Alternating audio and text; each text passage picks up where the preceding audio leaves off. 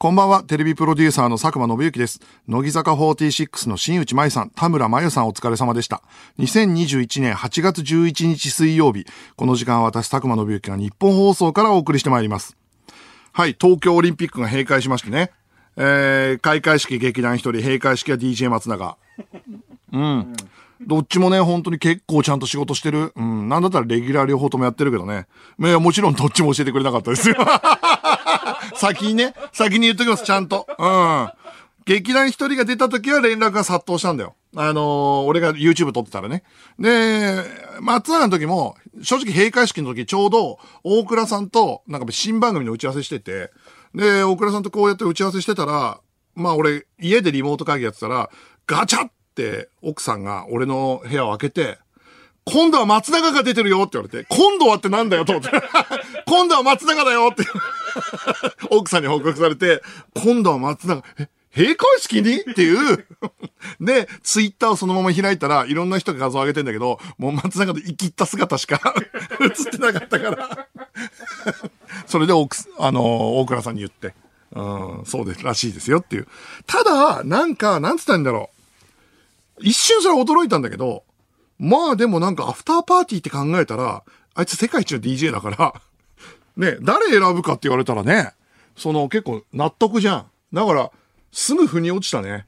すぐ腑に落ちたけど、動画的なとかのあの、あの画像というか、あの姿はなんかね、一回しか見てない。何なんだろうね。何なんだかわかんないけど。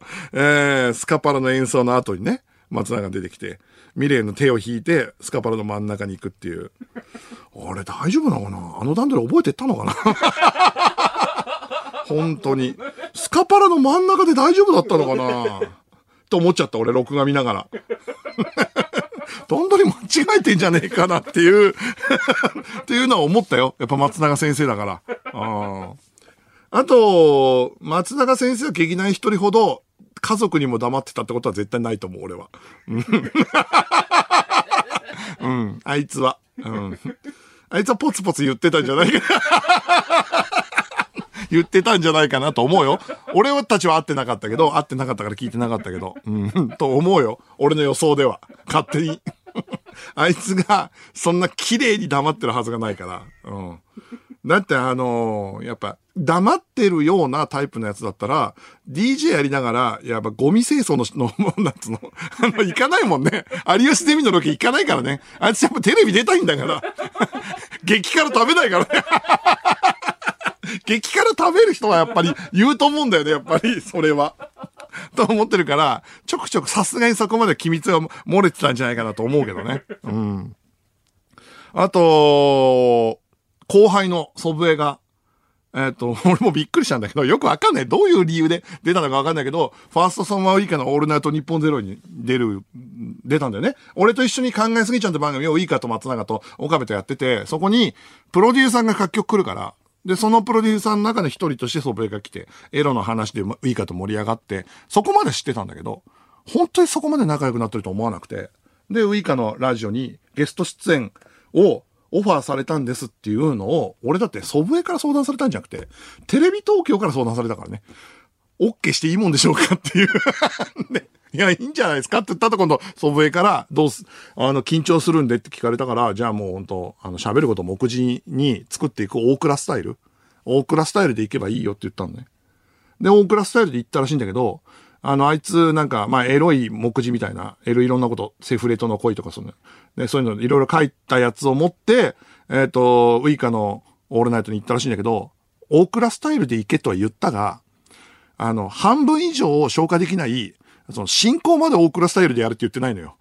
大倉さんとほぼ一緒の、あの、用意した目次をほぼ消化できないっていう状態で終わったらしいですけど、でも結局なんかすごい受けたらしく、あの、朝方ぐらいにありがとうございましたみたいな映画来て、来て、なんかほリスナーの評判もいいんでしょ？なんかっていうことらしいんで。やだな俺。なんだろう。あのーウイカのラジオの準レギュラーに祖父江がなったら、それはそれで嫌だな。なんだろう。テレビ東京って何なのってことになるよね。えー、それと、そう、これ触れないわけにいかないと思うんですけど、えー、僕はですね、あのー星野源さんのオールナイトニッポンのイベントに出ます。えー9月4日に配信イベントを行うということで、えーそれのゲストに僕がですね、えーオファーいただいたということで。これね、すぐ驚いたんだけど、あの、まあ、元ディレクターの石井くんが、あのそのイベントのプロデューサーでしょ？で、石井くんから連絡いただいて。で、なんか一応、なんか、これ、星野さんもラジオで言ってたかもしれないけど、俺がイベントやったじゃん。あのーえー、国際フォーラムが中心になって、で、みんなで話し合って4日後ぐらいにイマジンスタジオで一人でオンラインライブやったじゃん。あ矢作さんゲストに来てくれて。で、それを星野さんが見たんだって。で、見て、なんか、あの、俺にも感想くれて、その、なんか、なんつったらいいんだろう。一人で結構、熱持って語ってんのが、まあ、面白かったとか感動したとかって連絡いただいたんだけど、まさかそれで、それきっかけらしいよ。それでやりたくなったんだって。で、ああいうのやってみたいってことになったらしく、石井くんに相談して、で、まあ石井くんからも、星野さんやりたがってるんですよ。まで聞いてたのがきっかけだったから、あの、どうせなら、あの、佐久間に、おも呼んで声かけて喋ろうかって話になったらしい。だからもう、そのありがたいから、まあ、いまいち現実感なかったけど、まあ、受けたけどね。受け、もちろん受けて嬉しいんだけど。で、あの、星野さんで番組やったことっていうか、俺星野さんと実はさ、俺はファンだけど、そんなに仕事やってないからね。で、あの、星野さんのオールナイト、えっ、と、か今週聞いてさ、昨日、あのー俺結構ショックなことあったな。これはもう本当当日話そう。だから。俺は8年前に、星野さんに、寺坂くんから連絡が来て、星野さんが、あの、佐久間さんと、そのちょっと、なんか、なん、なんつったらいいんだろう。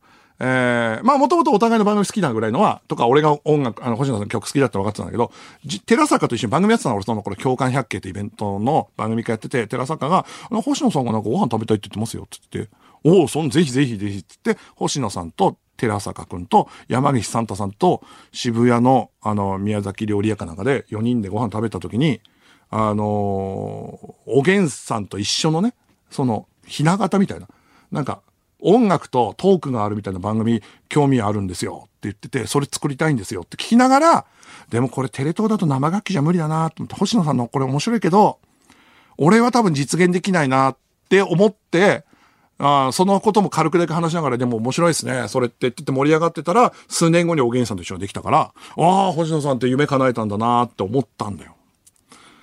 これは俺もすごいもうエポックメイキングというか、本当に印象的な出来事。うん。で、その時に、俺星野さんに、このアニメをめちゃくちゃ面白いんですって言われて、教えてもらったシュタインズゲートってアニメを即刻見て、すごい好きになったっていうのもありながら、エポックメイキングな夜でしたよ。ただ星野さんラジオで言ってたね。全く覚えてないっつって。唯一。寺坂覚えてるんですけど。だからまあ、ただね、めちゃくちゃ忙しそうだったんだよ、あの頃。本当に。うん。っていうのはもう確かに覚えてるから。うん。まあでもね、えっ、と、だから本当初めてがっつりちゃんと話すんで、それはすごい楽しみだなと思いますね。エンタメの話とか。星野さんとは、えっ、と、この映画面白いですよとか、このやつ面白いですよってお互い教えてもらって、で、読んだり見たりしてるっていう中ではあるから、エンタメの話はたくさんできると思うんだよね。うん。あとは、本当星野さんも豆でさ、例えば今日配信されたその、俺の YouTube の若月さんのやつとかを、もう感想くれたりするんだよ。面白いっすね、みたいな。うん、若月さんすごいっすね、みたいな。うん、ノブロック TV の視聴者だからね、だから。っていうぐらいまめな方だから、うん、だから本当にいろんな話ができるかな、なんていうふうに思います。で、このオファーに、俺はすごい驚いたの。最初ね、石井くんからいただいた時に。ただ、最近ね、こういうちょっと変わった仕事というか、それなんか立て続けに来てるのもあり、あの、俺の方がテンションが高くなってる。周りより。うん、俺はすごいな、これと思ってんだけど、リスナーが全然びっくりしてないっていう。そう、おかしいからね。うん、確かに、あの、テレ東辞めてから変わった仕事というか、YouTube がスポンサー付きで始まったり、いろんなことが起きてるから、もうみんなちょっと慣れてるのかもしれないけど、これすごいことだから。星野源だよ。日本一のね、あの、ポップスターの イベントに、おじさんが急に呼ばれてんだよ。いや、サブお前らだよ、お前ら。全然、その、オールナイトニッポンのスタッフがさ、うん、星野源さんのイベントに呼ばれたんだよ。そうなんだっていうさ、その、お前はクレーンゲームに全てを持ってかれてんだよ、斎藤は。心をさ、斎藤が一番テンション低いんだから。ふーん。佐久間さん、あの、佐久間さん、そこにあるスミレイナの写真集貸してもらっていいですか？みたいな。もう本当アナザースカイもだよね。アナザースカイも来てさ、アナザースカイだよ。密着。おかしくない？俺につくの。もう、ふーん、アナザースカイですか？佐久間さんなんか密着聞いてますよ。ってオンエア日も聞いてこない。一回もオンエア日も聞いてこない、斎藤は。まだ皆さん、えー AD ミキサーチームの皆さんとかはちょっとはね、アナザースカイに興味持ってくれるんだけど、本当にね、これはね、由々しき問題。あの、担当ディレクターの斎藤が、俺に一番興味ない。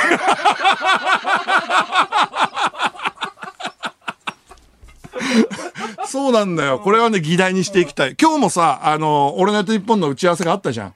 で、打ち合わせがあって、で、その時になんかいくつか、あのーまあ、えータイアップ物件があるかもしれないとか、そういう話するんだけど、で今後の話するときに、本当にあれだったもんね。あの、平板だったもんね。そう、なんつったらいいの？あのーうん。あの、来週、ネモ州がさ、ウイカーさんの子に出るじゃん。で、そんな話になった時、ネモ州さんとか、どうですか？佐久間さん。今度のゲスト、そのうちゲストに。え、でもウイカのとこに来週出るよ。え、そうなんすか？つってて、はいはいはいって言って、消してってたから。なんでお前が、げ、来週ウイカのとこにネモ州が出ること知らないんだよっていう。でもさ、ちょっと心を持ってかれてんだよな。うん、クレーンゲームに。あと、やっぱ PSVR がまだ届くと思ってるからね。P、来ねえからだから、ほんと。PSVR はもう来ないんだから。っていうことで、あの、だから皆さんね、あの、あれなんですよ、この、まあ、スタッフね、特にね、あの、びっくりしてください、星野さんでも、アナザースカのやつもね。俺だけめちゃくちゃびっくりした、毎回。で、とにかくあと皆さんぜひね、配信イベントをご覧いただきたいと思います。えー、ということで始めましょう。佐久間信之のオールナイトニッポンゼロ。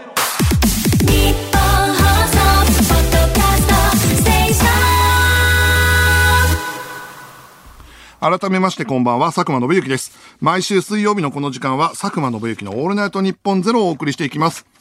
で、昨日は八王子で40度近くを記録したらしいんですよ。ねえ、東京でが日本で一番暑かったそうで、これ熱中症にはお気をつけください。もうさ、日中さ、外出るの怖いもんね。あの、なんか、む、むわっていうかもう、なんか、なんか、なんか殴られるみたいな痛みじゃない？うん。で、おじさんと汗問題もあるんですけども、これね、おじさんと汗というかですね、本当に、うん、最近知れた情報なんですけど、ドゥエイン・ジョンソンね、うん、ロック様、1日3回シャワー浴びるらしいんだよね。ネットニュースに載ってたの。毎朝冷たいシャワーから始まって、ワークアウトがぬるま湯で、そして夜には熱いシャワーって、徐々にね、あの、暖かくしていって、で、1日3回入るんだって。これネットニュースで見たの。でっていう。別に驚くほどのあれじゃないんだけど、どういう情報なんだろうなと思ってたよ。ちょっとずつ、うん、10回ならわかるね。10回とか10ね、12回とかだったら、へえと思うけど、3回っていうニュース。もうなんかあれなのかなもう本当にニュースがなくなってきてんのかなエンタメとかも止まってて今。うんシャワーね。だシャワー、我が家はお風呂は、あの、俺がとにかく、あのー、42度とか43度まで上げたい人だから、だから最後に入るんだよね。あのー、娘はとにかくぬるくして、で、なんか、半身浴的な人じゃん。だから、あのー、俺が先に42度にすると、激切れされるから、から俺は最後にして、あの、カンカンに熱くして、それで出るの。これが佐久間家のお風呂事情なんだけど、でっていう。これぐらいのもんよ。ドゥエイン・ジョンソンの情報は。ということでメール募集しましょう。あなたの言うほどでもないルーティンを教えてください。えードゥエインのですね、そうでもないルーティンを紹介したので、リスナーの皆さんのそうでもないルーティンを教えてくださいっていうことです。えー僕のね、他にもなんかどうでもいいルーティンの一つは、だから、例えば、オールナイトニッポンに来るときに、例えば12時とかに起きるとか、12時半とかに仮眠を取って起きるって時は、あの、大体俺ね、いろいろ目覚ましをかけた結果、起きたい時間の4分前だと起きられるの。56分とか26分だと、00に起きられるの。いろいろ試したんだけど、なんかね、58ぐらいだと、あの、あー、まあいいやって悩んでる間に00超えるわけ。そうすると、あー、起きられなかったってなって、ちょっとなんかもう二度寝のしちゃうかもしれない。4分前だと、うだうだしてる間に58、59になって、あ、これ今起きればぴったり起きられるなって言って、計算の結果、全部4分前にしてるっていう、これが俺の目覚まし情報ね。でっていう。こういうのください。えこういうのをもらえれば いいので、こういうのを今日はくださいっていうことです。受付メールアドレスは、佐久間アットマークオールナイトニッポンドットコム。佐久間アットマークオールナイトニッポンドットコムです。メールを送ってくれたリスナーから抽選で5名に番組ステッカーをプレゼントします。そしてですね、今回は、番組ステッカーだけじゃないですよ。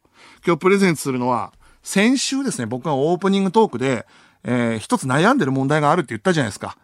買うかどうか悩んでるっていう。それは後輩の、テレ東の元後輩の鷲見玲奈の最初で最後の写真集。それを本屋で買うのも恥ずかしいし、えー、アマゾンで買って家に届いても恥ずかしい。だって家族に見られるから。だから日本放送に届けるしかないって言ってたら、日本放送に、あの、本人から届いたんだよね。で、本人から届いたんだよ。で、本人から届いたの隅からね。で、そこにご無沙汰しております。ラジオで話題にしていただいたと聞いてありがとうございますと。で、エロ本じゃないのでどうぞ恥ずかしがらず堂々とご覧ください。いつかラジオにも呼んでくださいね、みたいなことの書いてあったの、メッセージね。で、エロ本じゃないのでどうぞ恥ずかしがらず堂々ご覧いただきたいと思いますって言って、で、日本放送の楽屋で読んだよ。ちょっとね、一人で。うん。隅の写真集を。うーん。エロ本かもしれないなって。ちょっとね。うん。ちょっと、ちょっとそういうところもあるかもしれないっていうパンチが強い。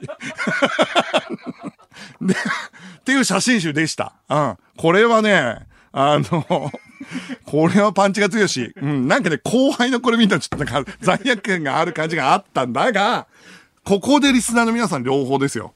なぜかというと、今、隅から僕に届いたのは、えーメッセージが入ってんだけど、なぜか集英社の、あもう俺の知ってる編編集者だと正しいんだけど、その編集者からも届いたのよ。だ2冊あんのね。で、1個はもうその編集者から届いたものは、あのーメッセージとか何もついてないわけ。さあ、争奪戦ですよ、今日。これはですね、はい、ルーティンメールを送ってくれた中から1名に、えー、スミレイナの写真集をプレゼントするというですね、なんでだよって話なんだけど、スミレイナの写真集がプレゼントされます。さっきさ、俺ここでね、オープニングトークどうしようかちょっと考えてたのよ。集中してるわけ。一人でね。始まる前10分前ぐらいでね。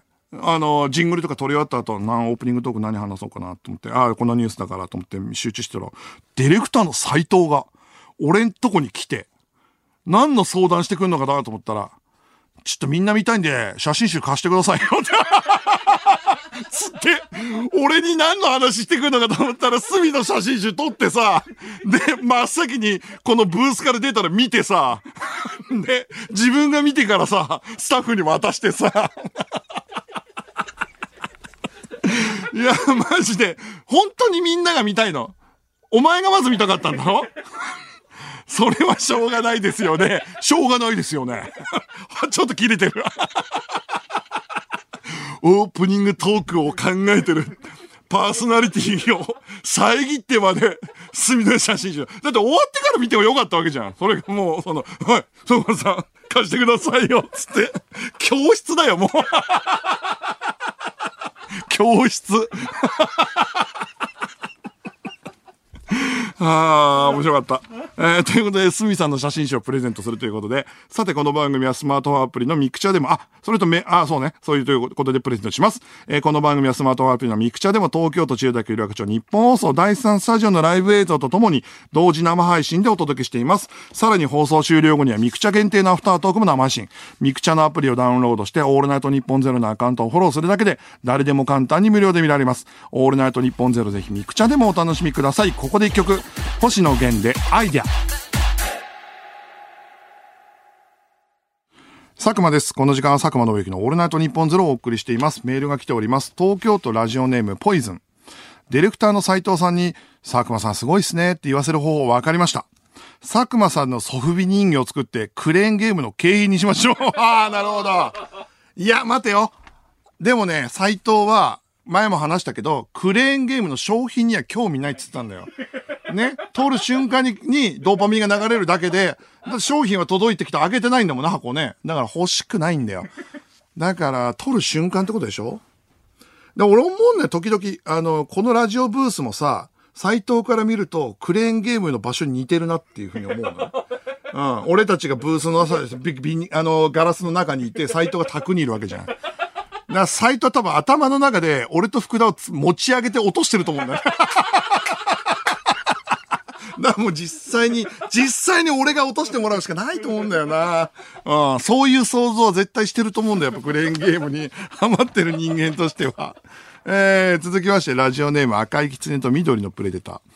僕は世界一音楽、言葉がいらないという条件ならば、DJ 松永さんだけではなく、ヘビメタ編み物選手権チャンピオンの後ろシティ金子さんも閉会式に出てよかったと思います。確かによく覚えてたけど、よく考えたらね、えー松永がもう世界一文句なしって言ったら世界一だし、音楽もかかってるし、しかもビジュアルだけでわかる。ピクトグラム的なとこあるからね。あの、金後ろシティ金子には。だから松永がやってるさ、そのフリースタイルの横でさ、編み物やればよかったんじゃん。やればよかったんだな、金子もな。本当に。うん。だから、ただ、これで言われて初めて俺たちも思い出したぐらいだから。復帰作が返す、閉会式なんてことあんの？あいつに。ああ、面白いな。そういうのあるかもしんないな。あのーオープニングトークの時に、最近、だって変わった仕事がね、結構来るから、それをいちいち話してたから、まあ、リスナーもスタッフも驚いてくれないみたいな話してたんだけど、その実はそういう関連で一個あってさ、もう数ヶ月前からの話なんだけど、数ヶ月前にし、仕事したことあるライターさんと編集者の方から企画書が来たのよ。雑誌のね、その特集みたいな。で、えなんだろうと思ったら、あの雑誌がね、シシュプールっていう、あのもう本当結構有名な女性誌だよね。女性誌とかモード誌っていうか。で、今月号とか先月号かわかんないけども、キンプリの平野くんとかが表紙バーンみたいな、そういう雑誌から、佐久間さんに行って、なんかこの企画書が送られてきて、え、どういうことって言ったの？ラジオのこととか語るのかなと思って、カルチャーのこととかを語る特集はたまにあるのよ。ラジオのこととか、エンタメ教えてくださいみたいな。おそういのかなと思って見たら、タイトルがね、佐久間信之のマロンナイト日本って書いてあって、佐久間さんが愛する栗スイーツ、モンブランを紹介して、その魅力を語りまくる企画。スイーツの写真はもちろんですが、たっぷりの文字量で読ませる。路上ラジオ、あ、市場ラジオ。佐久間信之のマロンナイト日本って書いてあって、は？と思って。と思うじゃん。思って、でもお世話になったことのあるライターさんだから、え、これ本当に俺ですかって返したのよ。で、そしたらもう熱意があって、いやもうぜひ佐久間さんに、つって。俺ね、ラジオとかでもあんまり栗が好きだって話したことないじゃん。確かに俺栗が好きなの。栗が好きなのはどっかで軽く話したぐらいで、あとモンブランが好きみたいな。このラジオでは話したことないのに、それを全部情報で書き集めて、もう秋に4ページぶち抜き、マロンナイト日本やりたいっていうのが送られてきて、ちょっといまいちわかん、どっちなのかなと思ったら、で、ぼやぼやしてたら、今度手書きのページ構成。だから4ページの、こういう風にしますっていうなんか記事の、なんかまあ要は、カット割りというか、台割りというか、それが手書きで送られてきて、そこに企画が4ページの企画が載ってたのよ。そしたら、その、1ページ目一つ、一つ、いや、4つ企画があって、一企画目が、佐久間 P のスイーツ人生論って書いてあって、えー佐久間さんとスイーツの出会い、人生とスイーツのちょっといい話をインタビュー。俺とスイーツの出会いを語るのよ。まず。スイーツ俺まあね、それ1ページ持つかなって思いながら、それをか、あったの。で、二つ目が、スイーツ甘口討論会って書いてあって、スイーツ好きな旬の芸能人の方、かっこブッキング頑張ります。と、一押しスイーツについて語り合う。もしの逆にもスギャスイーツ好きではない方を好きにさせちゃうぐらいの熱いトークって書いてあって。旬の芸能人をブッキングするって書いてある。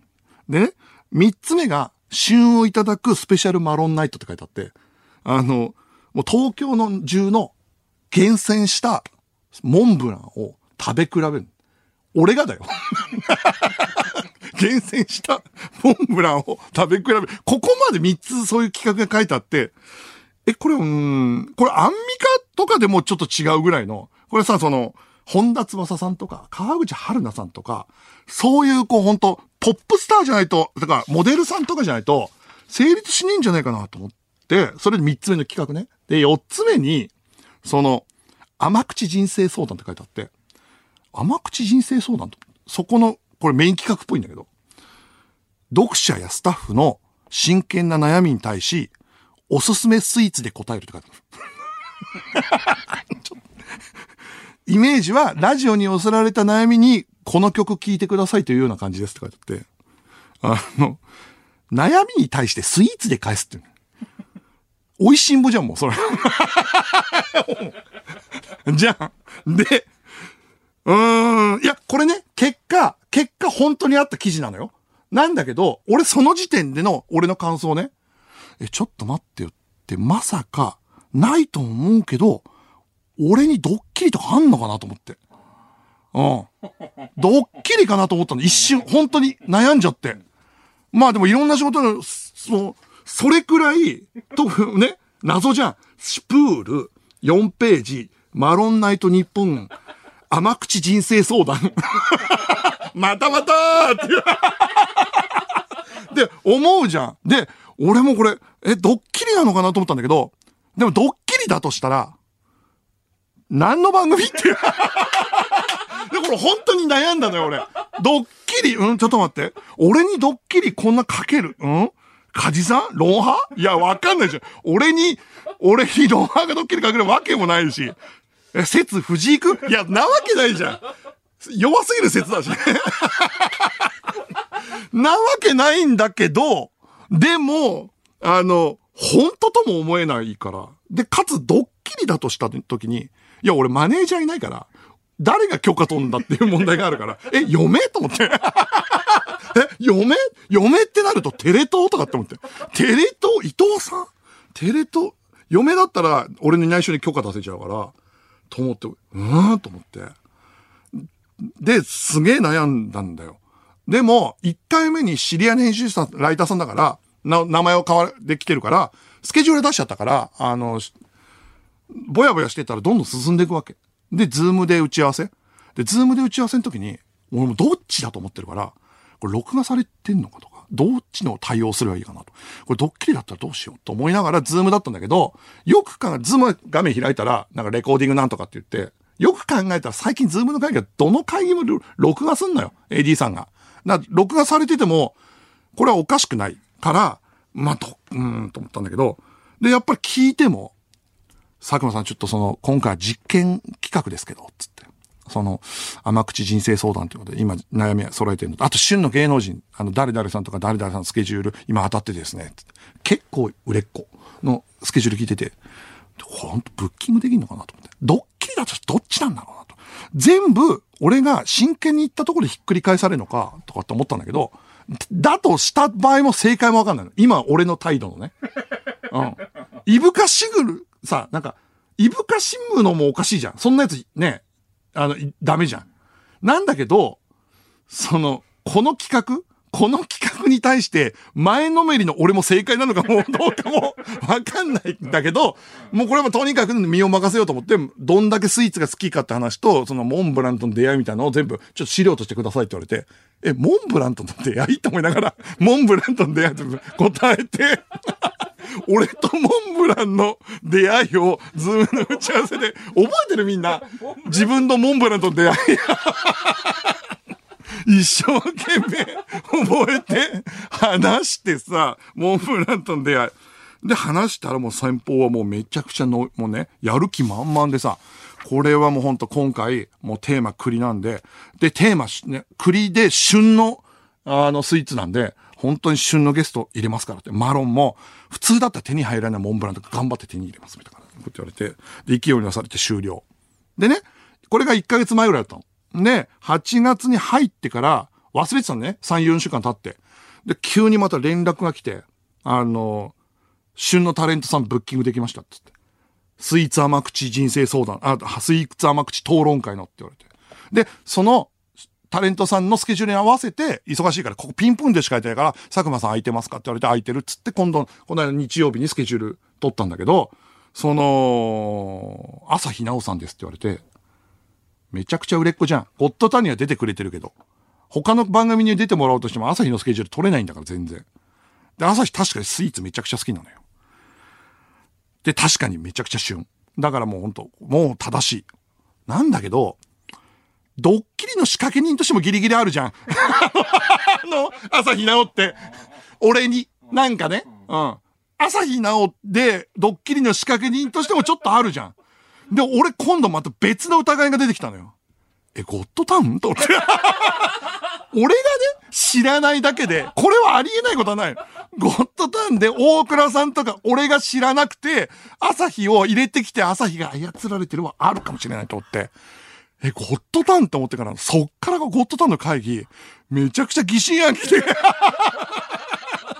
受けて、え、ゴッドタンかなで、でも、朝日はめちゃくちゃスイーツ好きだけど、でもあるじゃん。ね。で、どちらかわかんねえなと思って、その2日後か3日後ぐらいに、えーもう取材日の4日前ぐらいよ。あのーお待たせしましたと。あの、シュプールから送られてきたの。甘口人生相談の悩みが出揃いましたんで、佐久間さん、これ、前、当日までに考えてきていただけますかと。悩みをスイーツで答えるやつって言われて、はいはいはいはい。送られてきたの見たのよ。予備入れて10個あんのね。悩みが。8つの悩みと予備2個あって、予備入れて10個あって、多くねっていうのがまずあったの。で、その悩みを、うん、でもスイーツかと思いながら、スイーツで答えんのかと思ってパッて見始めたら、どうしても自分の仕事より他人の仕事を比べて嫉妬が止まりませんと。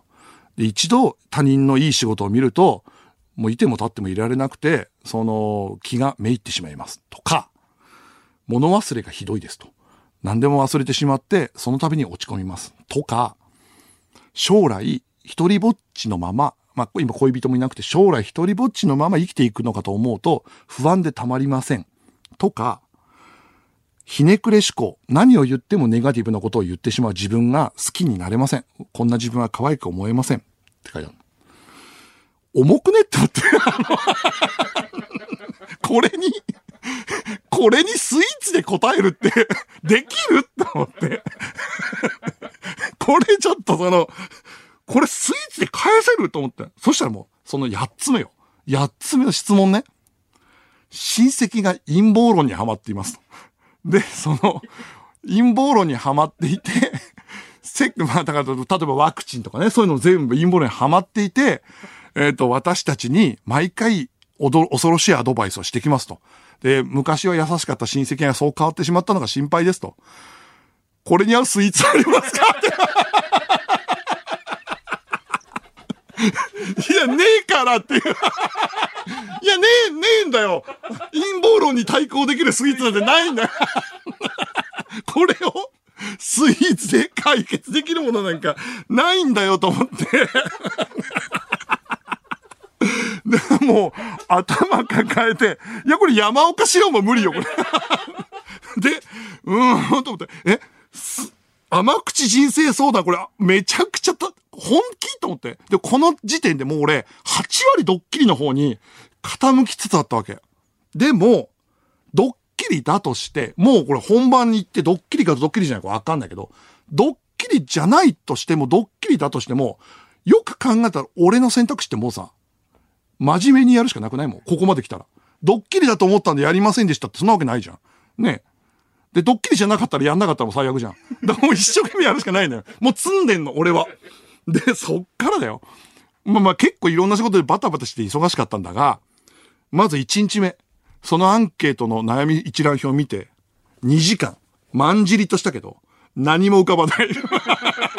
うん、つって。まず答えやすいところからと思ったんだけど、うん嫉妬が止まりませんにも全然思い浮かばなくて。で、えー、2日目も浮かばなくて、でも3日目の夜よ。もう翌日の朝10時から撮影。で、そっからもう今日やるしかないと思って、でも、その、コーヒー飲んでさ、で、仕事、全部仕事終わった12時ぐらいから、うち書き始めたの。4時間半かかってさ。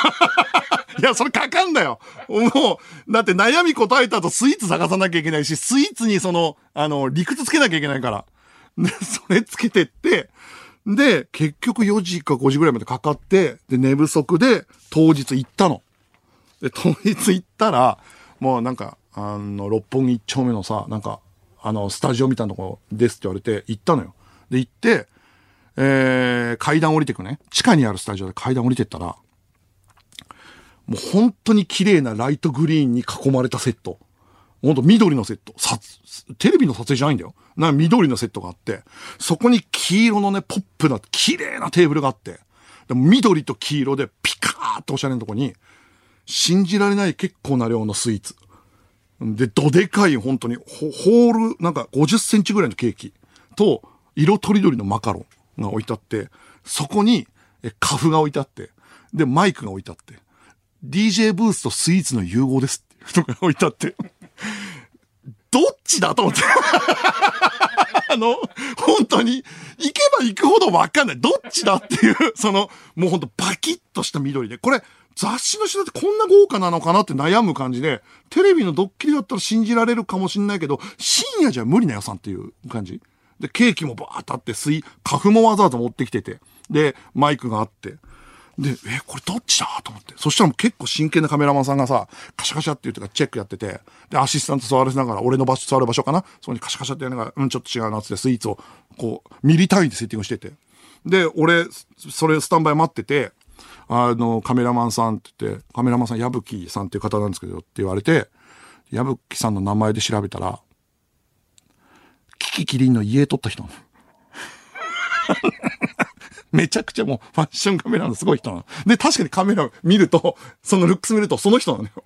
本物だと思って。キキキリンさんの家とか撮ってる人だと思って。んどっちだっていう。もう、もうどっちだかもうわかんなくて、そしたら、あの、えー、メイク室の方から、ゴッドタンとかでは見たことないぐらいおしゃれに決めた、もうモデルというか、綺麗なメイクをした、もう素敵な衣装の朝日奈央が現れたの。で、佐久間さんシューティング開始しますって言われて、その緑のセットの黄色いテーブルのとかに座らされた朝日と、こういう表情くださいっていうのが何枚も何枚も朝日とポーズ変えながら、スイーツのなんか、シューティングされたんだよ、俺。で、俺もやりながらどっちだっていう。でも真剣にやらないのはないし、うん。ドッキリだとして一生懸命やるしかないからってって、朝日はもう綺麗にね、モデルさんもやってるから、綺麗に表情固めていくけど、それに合わせて、佐久間さん朝日さんに合わせてくださいって言われながら、朝日に合わせて、ポージングさせられて、で、その後、えー、スイーツのね、トークを朝日として、で、結構真剣に朝日のスイーツへの思いを、もう本当に思いの丈、もう本当にどんだけスイーツが好きかと朝日語ってて、あれこれドッキリだとしても、ドッキリじゃないとしても、朝日が、のスケジュールが取れて、朝日がこんなに語ってんだったら、これ朝日でよかったんじゃねって思いながら、まあ取材を終えて、で、その後、ババババババって、その、本当結構見たことない感じのモンブランが置かれてって、で、都内で、これいろんな、これパレスホテルのですとか、これね、茨城でなかなか、あの、出してくれないところのモンブラン屋さんの、なんか、栗の、なんか、ショコラですみたいな。その6つ食べ比べ、1個ずつ。で、食べて、食レポして、で、1個5分ぐらいずつやるから30分かけてモンブラン6つ食べて、で、もうその、なんだろう、正直もう、血糖値が上がって、ちょっとフラフラの、で、ちょっと眠くなってんのよ、もう。わかる？一回、モンブラン6つ食べたから、で、血糖値上がって、で、その後ちょっと眠くなってる状態で、佐久間さんじゃあ今日、本題のですね、つって。あの、甘口人生相談、スイーツで答えていただく悩み相談、行きましょうって言われて、で、こっから、こっからかと思って、で、こっから、だから始まったのよ、スイーツ悩み相談が。一つ目なんですけど、つって。あのー、佐賀さん、あの、嫉妬してしまいますと。仕事に、え他人の仕事に嫉妬してしまいます。で、ちょっと他人の仕事がちょっとでも良かったら、まあ、これは本当漫画家の編集長さんからだったジャンプの編集長からだよ。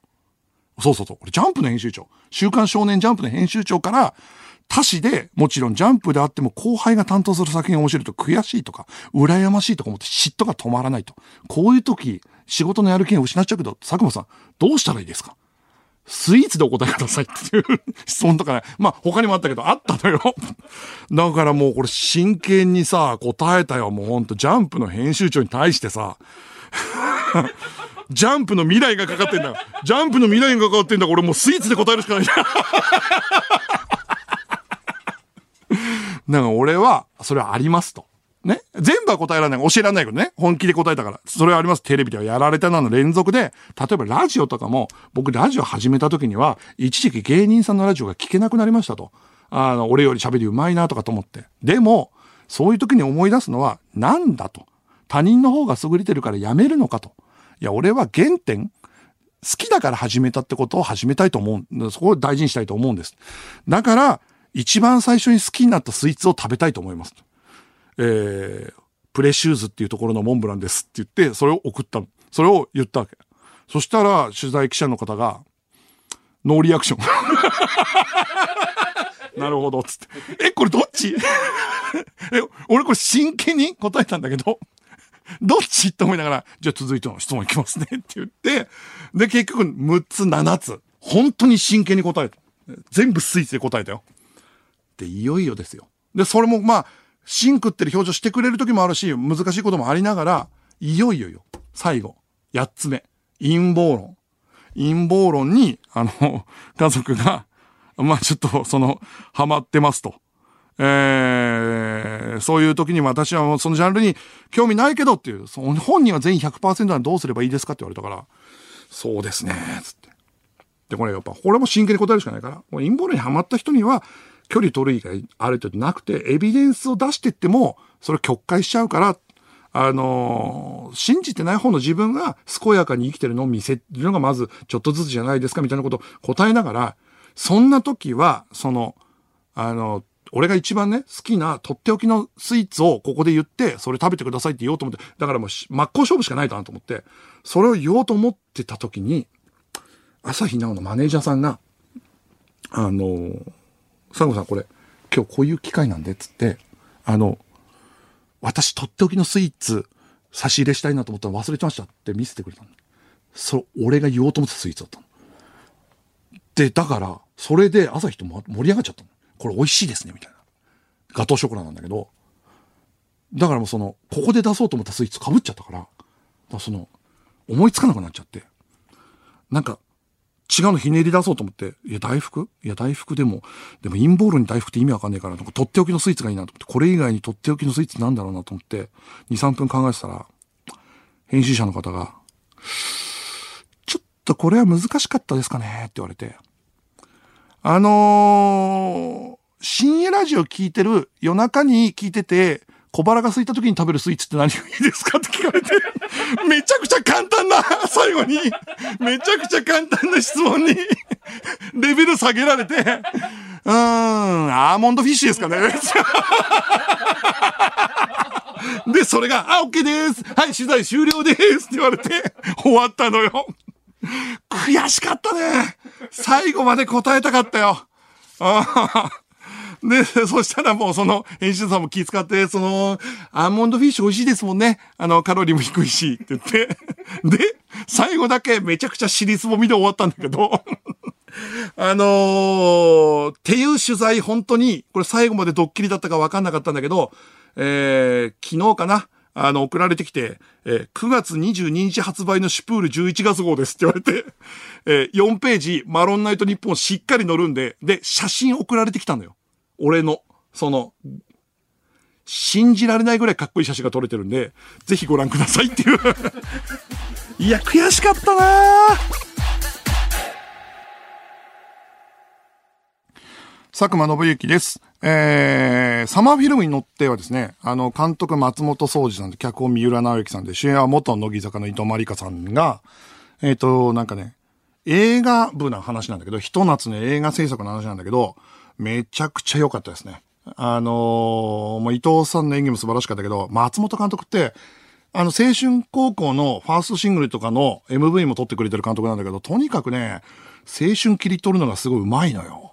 で、なんか、あのーなんつったらいいんだろう。もうなんかね、もうは、90分、100分の間に、そのなんか映画のきらめきと、なんか映画制作をすることの楽しさみたいなのが、青春がギュッと詰まってる、すごい素晴らしい映画だったんで、ぜひご覧いただきたいなと思います。メールが来ております。ラジオネームバスビ。スイーツ、そして陰謀論、UFO。おそらくこれ佐久間さんの前に、的場工事にオファー行ってますね。あー、なるほど。佐久間さんは的場工事の類似タレントです。そういうこと？的場さんが断ったオファーが俺に来てるってこと？陰謀論と UFO と組みスイーツで。あ、くそ、的場さんだったら答えられたか。答えられたのか。そうか、要素全部揃ってんじゃん。悔しいなじゃあもう今回的場小屋できなかったんだな。なんだ的場小屋って。はあ、えー続きまして、ラジオネーム、布団から唐揚げ。佐久間さん、今思ったんですが、アーモンドフィッシュってスイーツにカウントされるんですか？そうだよね。佐久間さんの中のスイーツとつまみの境界線が気になって仕方ありません。だからこれが、多分、俺はアーモンドフィッシュは食ってこなかったわけ。だからその場でパッて言っちゃったわけ。じゃあアーモンドフィッシュですかねって言った後、俺も違うなと思ったし、多分編集者さんも違うなと思ったんだけど、これはカットだなと思ったのの OK だ、多分。あの、アーモンドフィッシュ、ああ、OK でーすって言って、で、フォローね、アーモンドフィッシュあれですもんねって言ってる時点で、俺ディレクターだからわかんの。カットしてる時のものを出した時には対象に優しくなるわけよ。そういう優しさだったから、多分これはカットなんです、アーモンドフィッシュは。だからこれも違います。スイーツではないからね。うん。えー続きまして、岡山県ラジオネーム、弁前館。閉会式ですが、大の字大地さんのエアギターも言葉なしで伝わるので、ありだったと思います。ああ、そっか。ってことは、そうか。そうだね。条件は満たしてるよね。ってことは、DJ 松永がセンターにいて、右に、えー、金子のヘビメタ編み物。で、左にエアギターでしょ？すげえなあドラクエのボスだったら簡単に倒せそうだ。うん。サイドは簡単に倒せそうだ。うん。なるほどな。でもエアギターはどっかで見たかったな。うん。エア、閉会式でも。え、続きまして、ついに来ましたよ。えー、テーマメールが。スミレイナの写真集争奪の テーマ、これだからもう厳しくいくよ。ラジオネーム、ポチョンプ。なんてことのないルーティンですが、僕は高3の時からイオンの中で和音と聞こえたら一緒に和音と言うようにしています。周りにバレないようにするのがハラハラします。ああ、悪くないですね。一発目からね。ああ、あの独特の音に対して和音っていうのね。ああ、いいじゃない。これいいですね。ちょっとキープですね、これは。えー続きまして、えーラジオネームマロンショート。僕のどうでもいいルーティンは、サウナに入っている時に頭の中でミスターチルドレンの西へ東へを流すことです。なぜこの曲なのかは気になるかもしれませんが、僕にもその理由はわかりません。ただ、サウナに入っている時はなぜかこの曲しか思い出せなくなる現象に陥ります。おー。まあ、わかんないではない。あの、なんか、どう、なんか、自分の中のこの場所に行ったらこの曲流れちゃうとあるもんね。ただまだやっぱ和音の方が強いな 和音が強い。えー、続きまして、ラジオネーム赤い狐と緑のプレデター。僕はバッティングセンターに行った時は必ず、初球を見送ります。うわ、すごいの来たよ、これ。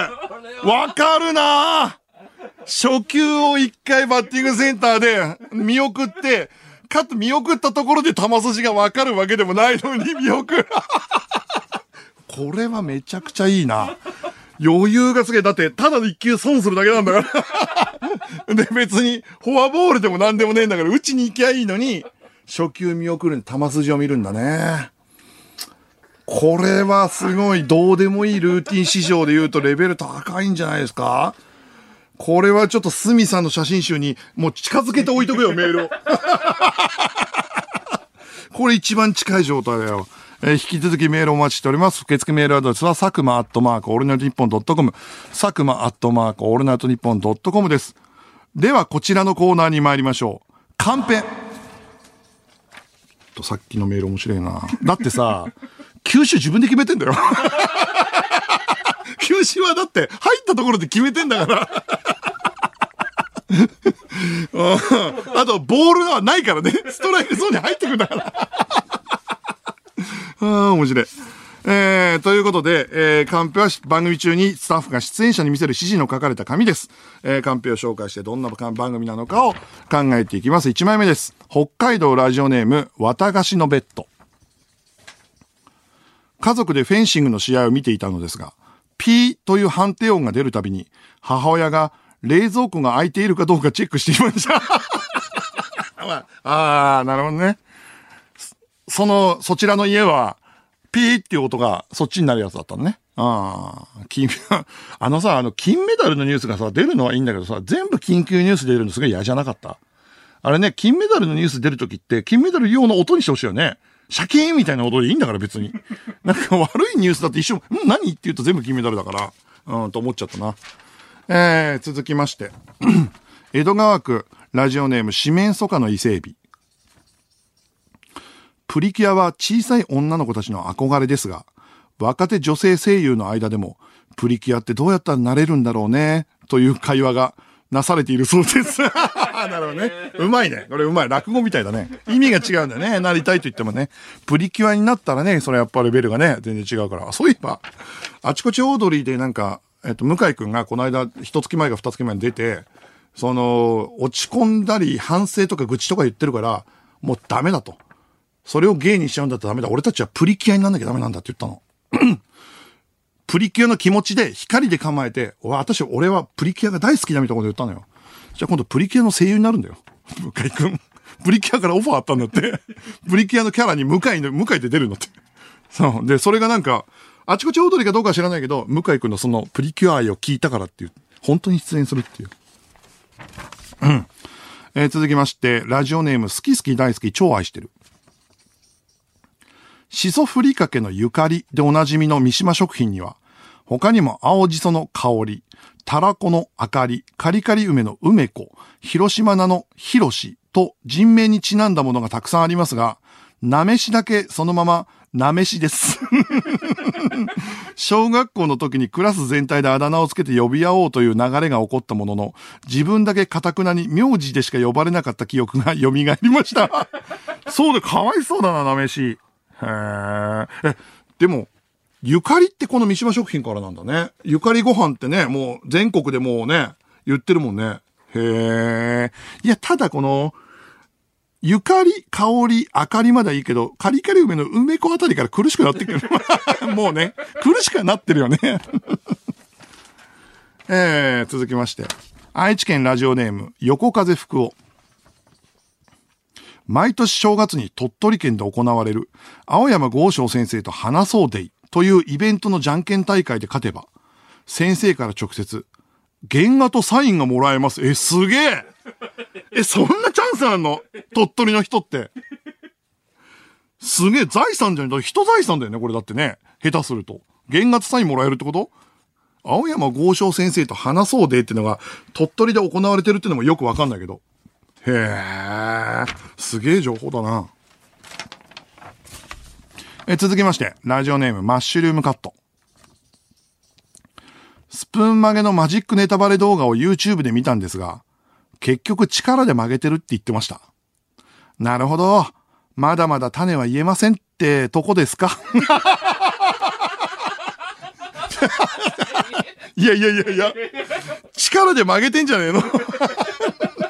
力で曲げてんじゃねえ多分これは。種は教えてくれてんじゃない？種を教えても、まだまだ言えないんですかねって。あれよりだってすごいやつなんか別にないからね。うん。えー、続きまして、福岡県ラジオネーム、ルリ色の海。ポイントカードはヨドバシカメラが初めに考案したシステムです。へー。て、ヨドバシカメラのポイントカードの表と裏に濃いめで自慢げに書かれています。あ、そうなの？あ、書いてんだ。へえ。ヨドバシのポイントカードの表と裏に両方で書いてんだ。あ、ってことはもうやっぱすげえ主張してんだな。なのに俺たちがへえっていうことは、あのー全然浸透してないってことでしょ。読まねえもんな、確かに。あ、書いてあんだ。ちょっと見てみるわ。ヨドバシのポイントカード。ポイントカードってでもすげえ発明だな、よくん。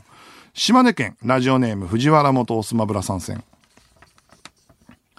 ウクライナの歴史学者が、どうせ教科書なんて誰も見ていないという理由で、1932年にアメリカで撮影された高層ビルの鉄骨の上で弁当を食べる作業員の集合写真に、ベンチで一人悲しげにサンドイッチを食べているキアヌ・リーブスの写真、通称サットキアヌを紛れ込ませて教科書に載せたところ、2018年の発行から去年の2月まで、丸2年間、生徒どころか先生の誰にも気づかれなかったそうです。え？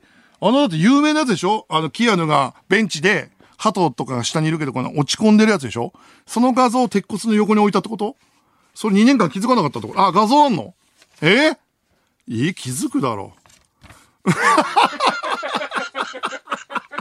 あ、これ絶対気づかないわ。あ、絶対、あ、でも、ちゃんと見たらめちゃくちゃ違和感あるな。これ調べてね、見てみてほしいんだけど、えっ、と、一番、あのーいろんな、えー上半身裸の人とか、えーいろんな人種の人とかが働いてて、右側にキアヌがい、なんか裏ぶれた感じいるんだけど、これ確かに、絶妙だね。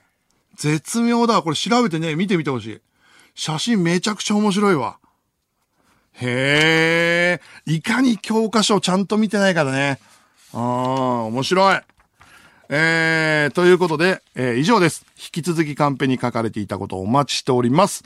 受付メールアドレスは、佐久間アットマークオールナイトニッポンドットコム、佐久間アットマークオールナイトニッポンドットコムです。えー、メールの件名にカンペと書いて送ってください。えー、ここで一曲、 Creepy Nuts でバレる。佐久間です。えー、メールが来ております。えー、大阪府ラジオネーム、直人芋けんぴライミ。私は一度、ヨドバシカメラのレジで、間違えて違う家電量販店のポイントカードを出してしまったのですが、その時店員さんから、ポイントカードはヨドバシカメラが一番最初に始めたサービスなんですよ、と言われました。あ、もう、店員さんの中にも、もう、轟いてる、これも、ハートね、プライドね、ヨドバシプライドね。ヨドバシプライドってポイントカードなの？違うでしょ？多分。あの、安く売るとかそういうことでしょ？でもそうなんだ。ヨドバシソウルなんだな。あ、持ってる。あ、ちょっと見して。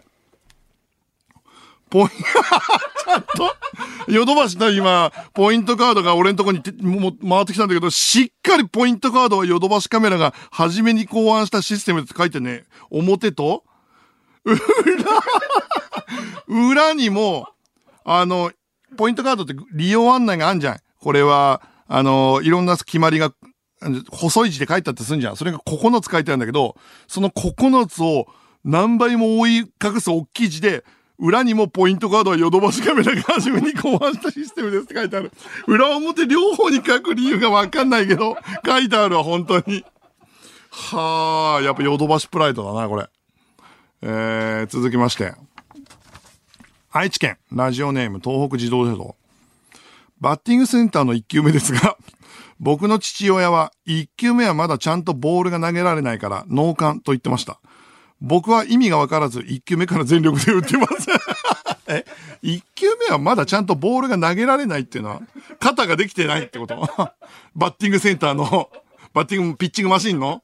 あー、まあ、気持ちはわかんないではないなうん。えー、テーマメール、えー写真集争奪です。神奈川県横須賀市、ラジオネーム魔法の三原色。僕のそうでもないルーティンは、朝起きた時に3回ジャンプすることです。すると、すぐ眠気が覚めて体が動きやすくなります。本当かな ?3 回ジャンプ？逆にちょっと悪いんじゃないの？体に。ああ、でもそうなのか。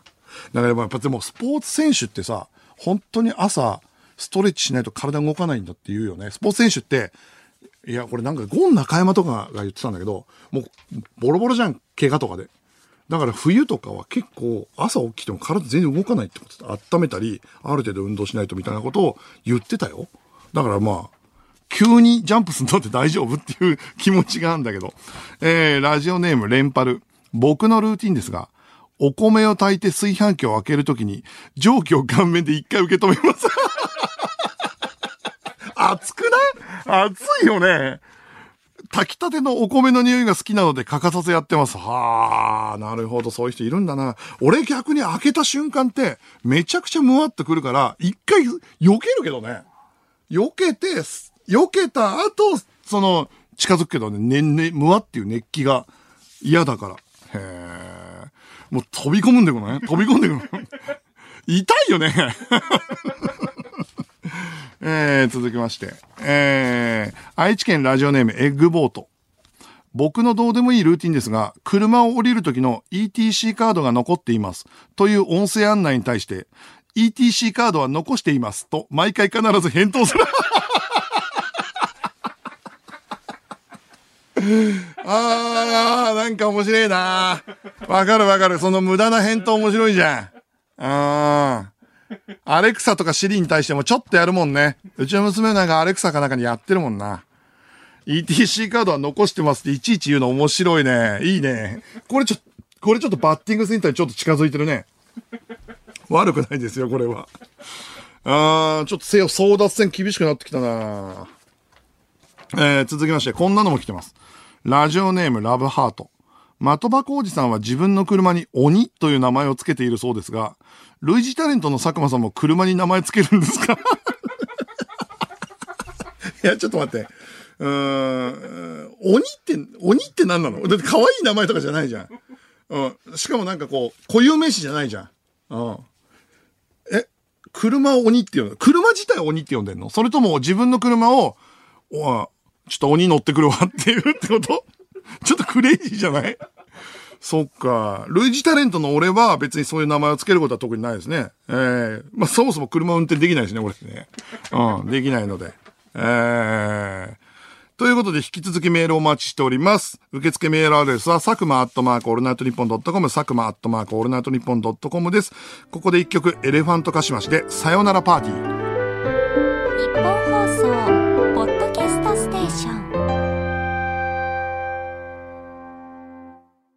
佐久間信之のオールナイトニッポンゼロそろそろお別れの時間です。ミクチャでは番組終了後にアフタートークもあります。そちらもぜひご覧ください。えーメール来ております。ラジオネームマロンショート。僕は去年までヨドバシカメラで働いていたのですが、新人社員研修の中でゴールドポイントカードについて歴史や使い方、進め方などについて3日以上かけて学びます。ヨドバシカメラにとってポイントカードは命です。もう本当にそうなんだね。ポイントカードに対するのが。これはいい情報ですよ。危ねえ危ねえ。これ以上茶化すところだって本当ね。ヨドバシプライドは本当だったってことだよね。えー、神奈川県ラジオネーム美味しい粘土。伊藤園のペットボトルのウーロン茶には、ペットボトル入りのウーロン茶を初めて開発したのは伊藤園です。という情報が長年記載されてます。伊藤園プライドだ。これあるんだな。それぞれの企業にはこうなんか、レゾンデートルというか、そういうのが。えー、茨城県ラジオネームハートマト。的場浩二さんは寝つけないとき、テレビのリモコンをおでこに乗せるそうです。なんでだよ。なんで？冷やしたいってこと？冷やすんだったら別に他に冷やすのあるでしょだって。リモコン絶妙にお、絶妙に置く、なんか嫌じゃない？これ硬いし。ええー、俺今日やってみようかな、じゃあ。家帰って。絶対頭がおかしくなったって言われると思うけど。急にテレビのリモ、テレビじゃなきゃダメなの？テレビが好きすぎるっていう、なんかね、俺がなんか、なんかテレビ東京戻りたいって感じだよ。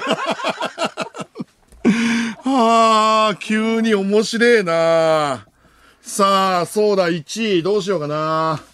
今ね、えっ、と、メールの候補いいくつかいただいた中で言うと、まあ一応和音、ETC カードの返事、バッティングセンターの初級ってあるんですけど、発表します。えー、スミレナさんの写真集、えー、隅に置けないを今回ゲットしたのは、ラジオネーム赤いキツキと、キツネと緑のプレデター。僕はバッティングセンターに行った時は必ず食用見送りますです。おめでとうございます。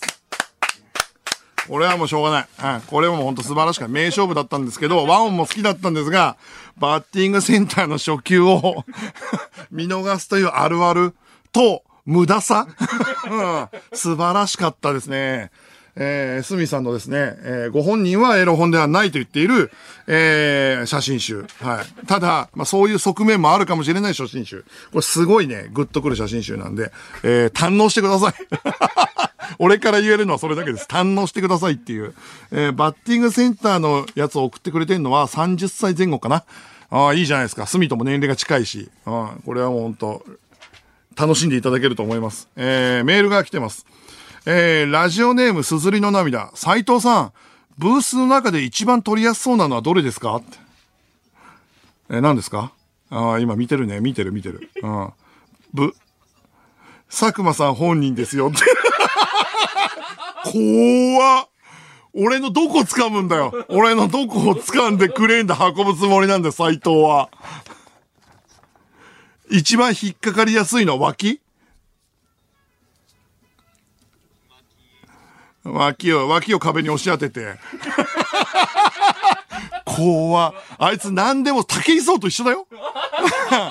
な、どんなやつでもクレーンゲームで一発ですよ、つって、あいつは引っ掛けてるの上に上げて、つって。パターンだ。